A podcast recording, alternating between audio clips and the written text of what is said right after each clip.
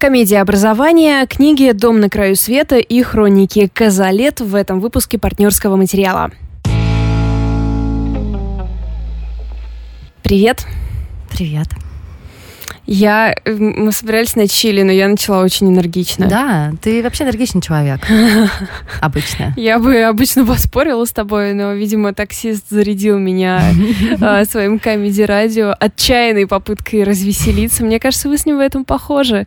Ты тоже смотришь комедии и ждешь, когда смех произойдет, да, и он точно так же с каменным лицом слушает комедий-радио. Но пока ничего. На случай, если вы первый раз к нам присоединились. Энергичный человек, который разговаривает со мной, это Валя Горшкова. Она говорит про книги. Меня зовут Лида Кравченко, я менее энергичный человек. И я буду вам рассказывать про кино и сериалы. Возможно, хорошие, возможно, плохие. Никогда не знаешь. Ну, мне кажется, ты знаешь. Нет? Слишком много ответственности. Сегодня у тебя Почему ты возлагаешь я на меня? Сегодня у меня философское настроение. Ага, а в заголовке комедия? Как ты Знаешь, будешь примерять? Я много, я много думала о ней. Но на самом деле комедия легкая, классная. Она называется «Образование», по-английски «Booksmart». И ее можно посмотреть на Netflix. В российском прокате, мне кажется, ее не предвидится собственно. Я видела столько хвалебных отзывов на нее, да. ее типа обожают. Да, и э, я напомню, что у меня продолжается моя эпопея по комедиям, потому что несколько недель или уже, наверное, месяцев назад я сказала, что отчаянно хочу развеселиться, и поэтому я буду отсматривать все комедии, которые вы мне рекомендуете, которые в целом попадаются на моем пути. И два моих главных пожелания. Просто, чтобы это было смешное кино и желательно жизнеутверждающий, ну просто, чтобы не хотелось от него умереть. И в копилку пойдет абсолютно точно вот этот фильм «Образование», который внезапно мне понравился, на который я чуть ли не случайно наткнулась, и это такая молодежная комедия, довольно современная, и надо отметить, что это режиссерский дебют актрисы Оливии Уайлд. Вы наверняка все смотрели «Доктора Хауса», и я единственный человек в комнате, который его не смотрел, как это обычно всегда бывает. Она там играла 13 Это О, да. очень красивая женщина, ужасно мне нравится, и поэтому, когда да, я увидела... многие свою сексуальность пересмотрели после того сезона. Многие в этой комнате. Мне в целом кажется, что она очень хорошая женщина. Не знаю, как ты смотришь она на нее. Она выглядит, да, такой, э, типа, хорошей подругой. Да, да. Короче, я бы попила с ней кофе, и поэтому я с удовольствием посмотрела ее фильм, тем более, что он действительно прекрасен. Коротко, о чем там речь? Э, главная героиня по имени Молли, ее, как-то я очень странно произнесла это имя, как будто я стеснялась его произносить, как бы то ни было, ее зовут Молли, она президент школы, она такая вся зациклена на учебе, очень деловая женщина, которая утро свое начинает с того, что она слушает мантры из серии «Ты много вкалывала, ты всех порвешь. Она уверена в себе, она знает, чего хочет, и она вместе с ее лучшей подругой нацелена на самое положительное и оптимистичное будущее. И потом она внезапно узнает о том, что не только она поступила в Ель, и о том, что... А дело происходит за день до выпускного. Mm и о том, что все эти раздолбаи, ее одноклассники, которых она так презирала время, за время всего обучения, которые интересуются только, я не знаю, пьянками, сексом и тупыми приколами, у них тоже все неплохо. Что кто-то поступил в Кембридж, кого-то взяли в Google, и в целом, что, возможно, пахала так она изо всех сил зря. Ну, то есть, что она могла бы фокусироваться не только на учебе. И она решает, черт с ним совсем. Я отправлюсь на последнюю вечеринку в своей школе. И она это все проворачивает вместе со своей лучшей подругой. Я, к сожалению, забыла ее имя, просто у меня проблемы с Вторая героиня, зачем? Нет, она на самом деле очень классная, и э, в целом, что меня порадовало в этом фильме, несмотря на то, что там довольно в, целом э, сценарная схема довольно предсказуемая, то есть молодежная комедия, которая строится в одну, вокруг э, одной большой вечеринки, на которой там что-то происходит, mm-hmm. что-то очевидное, типа пьянок, поцелуев, там, зажиманий и ну, всего да, этого прочего. Да. Там какие-то очень реалистичные герои в плане характера, то есть э, они все очень разные, они все очень живые. Там абсолютно симпатичные актеры. То есть главную героиню по имени Мол ее играет Бини Фелдштейн. И это, собственно, младшая сестра Джона Хилла. Мне кажется, что у нее там в генах уже должно быть быть mm-hmm. смешной и классной. И на подмогу ко всем этим молодым актерам приходят в абсолютно эпизодических ролях такие комедийные актеры, как Джейсон Судейкис, например, Лиза Кудроу или мой любимчик Вэу Форте из э, ситкома «Последний человек на земле». Они там играют, не знаю, директ, учителей, директора школы, чьих-то родителей и все прочее. И он не просто смешной, то есть, да, там есть, наверное, два момента, когда я прямо сделала ха-ха-ха. Мгм. И он очень милый, очень трогательный, что мне больше всего понравилось. Там такая ненавязчивая и довольно очевидная мораль, которая современно и просто подана о том, что, ну, всем сложно. Все борются с какими-то своими внутренними демонами, особенно если ты подросток. И круто то, что главная героиня, она вся такая отличница, вся такая вроде как должна быть, по идее, положительной. Она как раз пересматривает свою точку зрения. Она понимает, что подростковый возраст, он включает в себя все эти тусовки, он включает в себя, может быть, какое-то раздолбайское немножко мышление. И за один вот этот вечер, за одну эту ночь она пересматривает свое отношение к своим одноклассникам. И это все никто не навязывает какую-то вот эту вот мораль, быть таким или быть таким. Мгм. Это просто легкое летнее кино, которое я посмотрела с огромным удовольствием. И, кстати, знаешь, еще прикольно то, что это такой идеальный мир абсолютной толерантности. О, в Netflix всегда это чувствуется. Да, но мне было на это приятно смотреть, если честно. Это как-то так очень... Ну, это вот, это вот, помнишь, мы с тобой обсуждали э, в Sex Edu- Education то же самое? Да, да, то есть да. это такая норма. Новая норма, новой да. нормы, да. И, например, ее лучшая подруга, как я сейчас посмотрела, ее зовут Эми. Эми, прости. Прости, извиняюсь перед персонажем. Она, например, лесбиянка. Открытая лесбиянка, которая сделала камин аут два года назад и просто как-то... И типа на этом не делается акцента Вообще особого. никакого, да, да, да. да. Это новый. а, вот мне кажется, это вообще стиль Netflix, э, стиль подачи Netflix. Есть один ужасный сериал, который я смотрела во время готовки. Его, к счастью, закрыли. Назывался Designated Survivor. А, про президента Соединенных Штатов. Но потом, блин, Netflix его купил, и мне пришлось снова его смотреть. Он ужасен, клюквенный, все плохо с Мгм. этим сериалом. Но как только его купил Netflix, а, он наполнился черными людьми, наполнился азиатами, геями, трансгендерами, и все эти люди вошли в сценарий а, как бы, то есть там не делается никаких заявлений в связи с этим. Главное заявление в том, что это совершенно но, совершенная норма, так выглядит наше общество. И это, в общем-то, тоже несколько нарочито, но вроде как понятно, какую цель здесь а, преследуют авторы. Да, понятно, что это нарочито, но... Господи, ну искусство должно формировать э, в том числе Да, и... э, согласна. такую норму, скажу я в пятый раз это слово. И, например, главная героиня Молли, собственно, которая сыграла Бинни Фелдштейн, она полная. То есть это полная девушка, и ни одного раза на этом не был сделан акцент. Мгм. И это, мне кажется, супер круто, потому что, ну, согласись, когда во многих американских фильмах э, в главной роли полная девушка, тут идет замес вокруг того, что она полная. Да, да, да, И типа как, вот она это там, да. преодолеет, полюбит себя, либо похудеет. Да, естественно. Тут вообще нет никакого в этом дела. Да, у нее есть противостояние с ее одноклассниками, однокурсниками, но они все говорят одно, что когда там сцена, где условно она подслушивает какой-то разговор мальчишек о ней в туалете, он- они говорят, что ну она вообще симпатичная, но характер у нее говно. То есть идет основной упор именно на то, что у нее просто стрёмный характер. Ну потому что она действительно вначале мало симпатичный такой человек, который очень высокомерно ко всем относится по-снобски, только потом немножко как-то пересматривает свою позицию. То есть это круто. Я просто жду, когда появится толстая диснеевская принцесса. Плиз. Ну, с минут на минуту, я думаю. Ну это- да, судя по тому, что мы совсем недавно узнали о том, что русалочку сыграет темнокожая актриса, и это вызвало просто какую-то невозможную бурю негативных комментариев, чуть ли Слу- не петицию там собрались подписывать против этого. Я прям видела серьезно мало таких комментариев. Может быть, я вычистила свое информационное пространство, потому что когда я вчера ночью тебе писала, Мгм. у меня прям испортилось настроение, потому что я представила, какой противный завтра будет интернет. Захожу, все нормально, ну, кроме там пыток, арестов и всего прочего, как бы никто не возмущается черной, да, черной русалочки. А, э, В общем, да, я как-то увидела на каких-то сторонних сайтах комментарии, но так, чтобы люди, которых я, ну, не знаю, за которыми я слежу, чтобы такое что-то высказывали, мне кажется, такого нет. А, Нет, вот я увидела новость про петицию. том, Ну, что- петиция, значит, да. Ну, Да, в, любом, не- в любо- любой неловкой ситуации пиши Да, петицию. Блин, как человек, для которого Ариэль вообще в детстве до появления там Муланы Анастасии была просто самой главной героиней. И я... То, что я вчера написала тоже тебе, что это довольно логично, я скорее имела, знаешь, в виду, что Ариэль это что-то такое островное, Да. э, что-то морское, океан, какие-то острова, и поэтому, мне кажется, девушка э, с темной кожей это великолепный выбор для русалочки, для такой, ну, в общем, не знаю. Что Тут- я подумала, я вообще не прозвучала сама по-российски.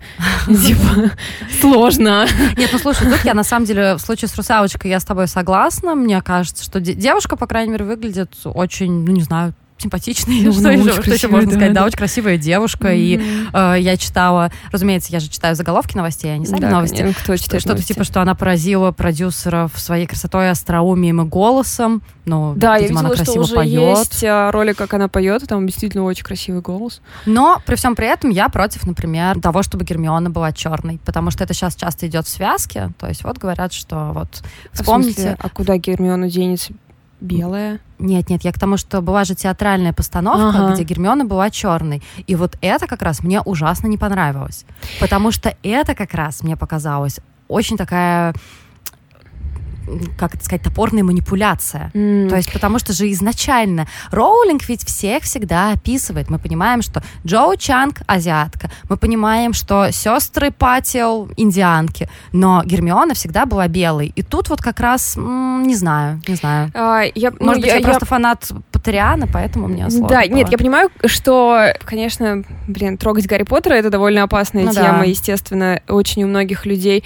Боже, да у всех раны еще не зажили из-за нового перевода Гарри Поттера в У меня России. не зажила, она И- кровоточит до сих пор. Поэтому, да, конечно, тут вторгаться с а, новой культурой, но я как бы принимаю вот эту точку зрения, что если мы хотим жить в обществе, где раса не влияет ни на какие решения, то выбор темнокожей актрисы это все равно, что выбор, например, не знаю, блондинки вместо Мгм, рыжей. мгм. То есть это деталь, которая не является ключевой.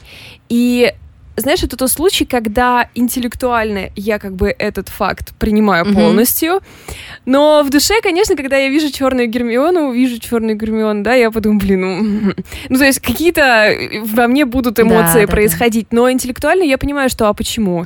Ну, слушай, вот я опять же думаю, что у нас с тобой это вызывает такое противоречие не потому, что вот конкретно там черная актриса, да, конечно. У меня, например, такое же противоречие вызвало, когда я увидела в экранизации Йейтса, по-моему, в в предпоследнем или в последнем фильме то, что э, актеру Дэниелу Редклифу оставили там серые или синие глаза, когда черным по белому в книге было написано, у него глаза его матери зеленые. А, Вот и вот тут, понимаешь, у меня то же самое абсолютно было. Я просто ходила и, не знаю, возмущалась, что неужели нельзя было ему его линзы какие-то сделать или еще что-то такое. Ну, пожалуйста, ну мы фанаты, это очень важная деталь. Ну, слушай, там чуть ли не на каждой пятой странице какой-нибудь герой подходит к Гарри Поттеру и говорит, привет, у тебя глаза как у твоей матери, зеленые. Ну, то есть, черт, А. неужели...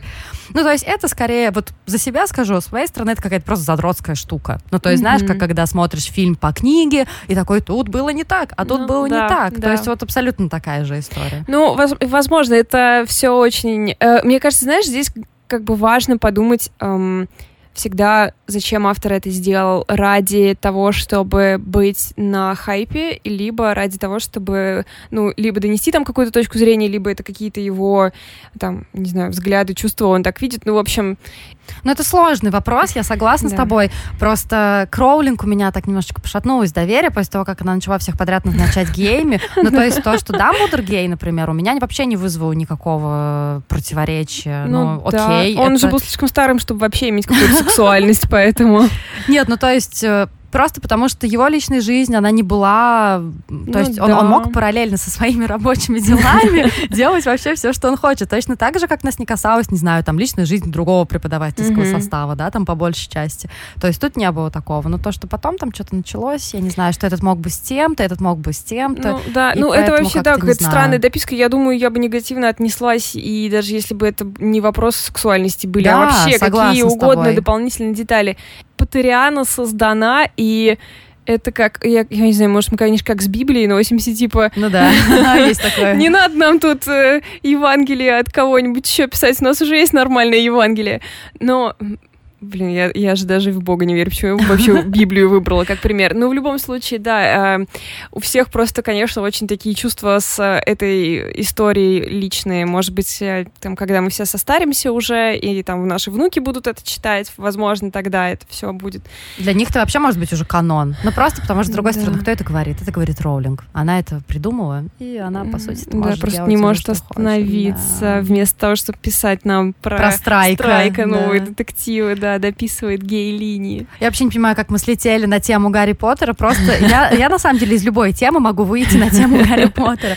Но напомню вам вообще, с чего мы начинали. Я советовала вам фильм «Образование», «Booksmart» в оригинале, фильм «Комедия» Оливии Уайлд, который можно посмотреть уже на Нетфликсе хороший, теплый фильм. Очень трогательный, с очень симпатичными актерами. Поэтому, если у вас, и вам вдруг хочется чего-то, знаете, такого, иногда хочется насыщенной картинки, приятных персонажей, каких-то конфликтов, которые ты понимаешь, что они так или иначе разрешатся в правильном, в положительном ключе, вот вам нужно образование. У меня получился несколько читерский выход а в этот раз. Обычно я рассказываю про книги, которые только что вышли, и книги, которые я выбрала для этого выпуска, написаны очень давно, обе в 90-е, но так вышло, что одна у нас переиздана в этом году была, а другую переводят. Это сага многосерийная и переводят очень активно, то есть книги выходят одна за одной, и поэтому, несмотря на то, что это книги из 90-х, в общем, у нас они появились, либо снова появились на прилавках, и обе они в каком-то смысле семейные саги, и в прошлый раз мы говорили о триллерах, как о летнем чтении, и вот я подумала как раз, что семейная сага — это, наверное, как раз то летнее чтение, которое мне более близко, потому что погрузиться во что-то надолго — это то, что я очень люблю. Я начну с а, книги, серии книг, которая называется «Хроники семьи Казалет». Ее написала Элизабет Джейн Говард в 90-е. Сейчас у нас вышла третья книга, но они выходят очень-очень близко друг к другу, то есть э, вам не придется долго ждать. Всего, по-моему, их пять. Четыре написаны в 90-е, а пятая там типа в 2013 mm-hmm. году. То есть мне очень интересно посмотреть, как сильно она будет отличаться. Я думаю, что очень. А сама Элизабет Джейн Говард умерла, кажется, в 2014 году. Ей было уже 90. В общем, это эта серия, если вы очень любите сагу о форсайтах, но вы понимаете, что вам никто никогда не напишет вторую сагу о форсайтах, поэтому вы посмотрели «Аббатство Даунтон» и такие, ну, более-менее, и потом «Хроники Казалет» подъехали, и вы зашлифовали идеально свой набор. Это тоже э, семейство, это тоже британское семейство, чуть выше среднего класса, очень большое, старые родители, их трое сыновей и дочь у всех семьи, кроме дочери. Все они, э, естественно, очень разные, в основном все хорошие люди, ну, со своими какими-то особенностями. Миллион детей, э, огромное поместье, естественно, действие начинается перед войной. И перед Второй? Перед да. Второй мировой войной, да.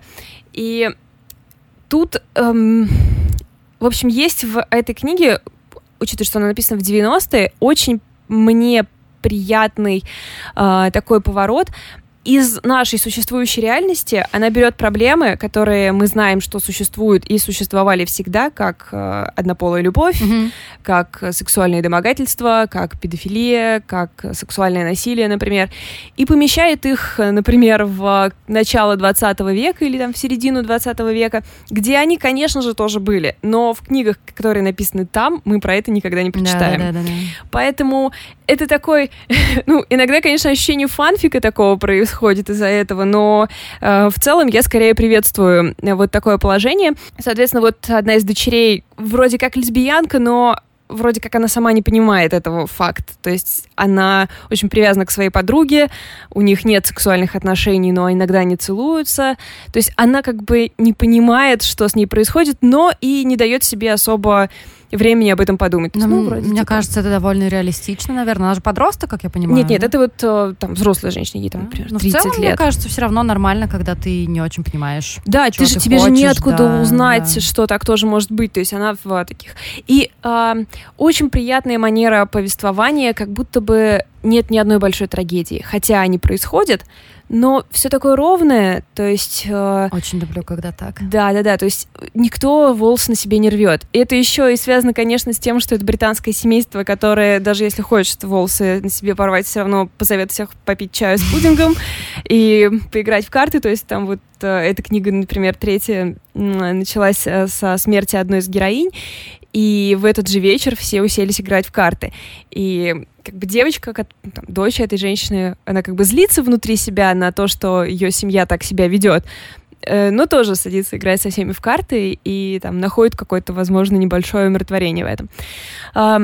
Сама э, Говард родилась, по-моему, там в 23-м, что ли, году, то есть э, она ровесница девочек, которые uh-huh. в этой истории. Uh-huh. Э, поэтому мне кажется, что как раз детям здесь уделено самое большое внимание. Мы видим, как все они взрослеют, какие они разные. И, ну, что можно вообще сказать о семейной саге? Это слишком большое э, сюжетное повествование, чтобы о нем рассказать. Здесь у нее выбрана очень приятная тактика. Она, например, берет там, типа, лето перед войной. Угу. И мы читаем, читаем про лето перед войной, а потом, например, спустя год. То есть... Э... То есть э, главные какие-то потрясения она пропускает. Да, то есть она может их упомянуть просто, что, типа, вот он там пропал, например. Угу. Но э, нет самого момента, например, когда он пропал. Ну вот, вот что-то такое. Это, это правда очень приятное чтение, и может стать, да, таким заменителем. У нее еще и в нашем издании, вот я тебе покажу, может, там выложу, очень симпатичные обложки, такие... Эм, не знаю, то ли винтажные, то ли что. В общем, не знаю, мне просто очень нравится Э, держать эти книги в руках. Но они рад, такие что... немножко старомодные. Да, да, да, да, да, по-хорошему старомодные. Мне, кстати, нравится, как э, Говард как раз сама писала, что все ее книги там, они проданы какими-то нереальными тиражами, миллионы, что все ее книги всегда очень хорошо продавались, но как только она выпустила первую книгу, она вышла из моды.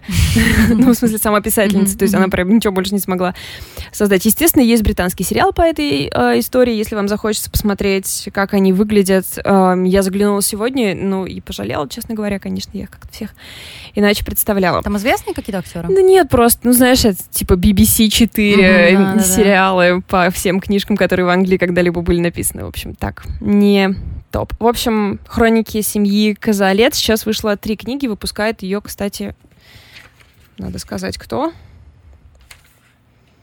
А, ну, вообще-то это экс Эксмо, так что вряд ли я кого-то шокирую этой информацией. Um, Следующая, вторая, вторая семейная сага, о которой я расскажу, очень необычная в плане того, что я не уверена, что можно ее прям полноценно называть семейной сагой. И, скорее всего, многие из вас знают об этой книге. Это «Дом на краю света». О, я только начала ее читать. Серьезно? Ничего себе. Да, эм, так, тогда мне нужно быть сильно осторожной. Это книга, получившая Пулитцеровскую премию. Майкл э, Каннингем да, написал да, да. ее. Она вышла в 90-е, кажется, там возможно, прямо в 90-м. А, по ней есть известный фильм с Колином Фарреллом. Вышел он в 2004 что ли, году. И это роман о семье, вернее, о попытке найти семью у людей, которые не способны к какой-то классической семье. То есть даже, даже родители, которые вроде как живут совершенно классической семьей, без любви, в долгом браке и, и все такое, вроде как понятно, что им приходится жить в этом браке только потому, что они не знают другого пути, а так-то вообще-то они тоже для этого не сделаны. У них есть э, сын, он гомосексуален, он понимает это. Ну, вообще-то нет такого момента, что он прям понимает это. Вроде как с самого детства это понятно. И мы прослеживаем их жизнь от э, детства этих детей до каких-то финальных э, моментов жизни некоторых героев. Здесь у нас появляются и люди, которые не определились со своей сексуальной ориентацией, женщина, которая там, например, не может понять, что ей нужно от жизни, она хочет жить очень яркая, экзотичная и необычно, но в то же время она хочет семью, ребенка, дом. Это и... же я просто, написала во мне. А, и вся эта книга пропитана огромной любовью автора к своим героям. И несмотря на то, что она написана от разных героев, то есть от главы к главе мы меняем оптику. Это у нас как раз в комментариях, кстати, спрашивали, да? да? Это вот, пожалуй, тоже отлично подходит. Э, нас спрашивали, какие книги написаны от разных героев, чтобы посмотреть на одно и то же событие с mm-hmm. разных точек зрения. Э, «Дом на краю света» подойдет. Я вообще, кстати, его слушала и начитан он тоже разными, то есть у каждого героя свой mm-hmm. актер, и тоже довольно интересно слушать. Но, честно, эта мысль не моя. Я ее прочитала в первой рецензии на эту книгу в Нью-Йорк Таймс, когда она там вышла в 90-м году. Полностью восторженная рецензия. И там было написано, что, несмотря на то, что Каннингем вроде как раздал повествование разным героям, совершенно очевидно, что слышен на самом деле только его голос. Не так уж сильно они отличаются, но этот просто очень сильный, принимающий, любящий голос, который хочет хочет всех этих людей как-то вот обогреть, найти им дорогу в жизни и какое-то подобие счастья, потому что, ну, конечно, счастьем там и не пахнет с рождения. То есть все они живут довольно тяжелой э, жизнью, полной каких-то необъяснимых, э, непреодолимых препятствий. Большая часть действий развивается в Нью-Йорке, и если, ну, это тот э, прием, когда город становится таким особенно Нью-Йорк очень часто становится таким героем в книге, да, да, да. когда все рассказывают о том, какой он для них, как он под каждого героя город подстраивается. И, конечно, а, иногда просто хочется, боже, бросить все, сесть на самолет, улететь в этот чертов Нью-Йорк и посмотреть, что же там на самом деле происходит. Может быть, и для нас какое-то место там а, счастливое найдется. Да, я параллельно пытаюсь дочитывать 4.3.2.1, и там тоже когда он, главный герой, начинает мотаться в Нью-Йорк, тоже описание этого города. Но, слушайте, если кто-то читает эту книгу, Дом на краю света? 4321. А. Расскажите, пожалуйста, как вы середину преодолели? Мне очень тяжело, я прочитала процентов 60, я просто не могу двинуться дальше. Вот ее детство закончилось так более-менее, и я просто не могу. Мне тяжело. Дайте мне совет, пожалуйста. А на а доме на краю света какие у тебя ощущения? Слушай, я только начала, на самом деле. Типа вот только-только прочитала, там экранов может быть 20. Mm. Ну, мне пока все нравится. Ну, в общем, тогда в следующий раз доложишь. Да. Я, я в очень теплых и приятных ощущениях, хотя, конечно, она разбивает сердце, то есть тут не нужно строить никаких иллюзий, это неуютная книга, все, всем тяжело, и это и там э, юность их приходится, если я правильно понимаю, где-то на конец 80-х, на 90-е, mm-hmm. то есть э, спид над всеми ними нависает, как такая серьезная опасность и все такое прочее. Так что э, разбитые сердца, но абсолютно полные любви. Вот если можно как-то суммировать, мне кажется, такой на выходе будет у вас такое ощущение. В общем, смотрите, план у вас такой. Сначала вы смотрите образование, как-то набираете сил, сил, релаксируете, и после этого начинаете в захлеб читать «Дом на краю света», и после этого докладывайте нам. Можно потом посмотреть, кстати, собственно, фильм. Ты видела его? Нет. Эм, ну, вроде как э, тем, кто книгу читал, он не нравится. Ну, я из тех ретроградов, которые сначала читают книжку, да, потом да, смотрят да. фильм, хотя я всегда знаю, что это ошибка. Это абсолютно точно ошибка. У меня такое было, например, с полной иллюминацией Фойера. Я ужасно люблю эту книжку, и я посмотрела фильм и просто такая, ну что это такое? Ну Лев Шрайбер, ну как ты мог так меня подвести? Через какое-то время у меня немножко книга замылилась, я ее не перечитываю, и я пересмотрела фильм, он абсолютно прекрасен, просто это другая история. Да, это да. по мотивам, это что-то, какое-то его собственное вдохновение, и сейчас я считаю фильм очень удачным и ну, очень симпатичным. Да, видимо, нужно иногда да, сделать паузу, ну и плюс еще какое-то над собой усилие, то есть напомнить себе, что это отдельное произведение. Вообще-то стоило объявление это сделать, наверное, в самом начале, но мы оставим его наконец. А, расскажем, что мы завели. Да, мы завели Инстаграм, ребят. Мы решили стать максимально прогрессивными и попробовать этот ваш интернет. Наш Инстаграм называется «Партнерский материал», как ни странно. Да, на самом деле там будет гораздо больше советов и рекомендаций, ну, потому что у нас не очень большой эфир, час это обычно наш максимум, а мы регулярно что-то читаем, мы смотрим, и если в подкасте мы предпочитаем остановиться там на одной-двух темах, может быть, да, то там просто мы можем давать, ну, не в режиме нон-стоп, конечно, но периодически, регулярно давать какие-то рекомендации, поэтому ищите нас наши имя, собственно, партнерские материалы, ищите нас в Инстаграме, подписывайтесь и давайте везде дружить и ставить друг другу лайки. Как вам такой ход? Лайки — это цель нашей жизни, поэтому Согласна. мы можем помочь друг другу в ее достижении да. очень просто, буквально двойным тапом. Да. Всем пока. Всем пока.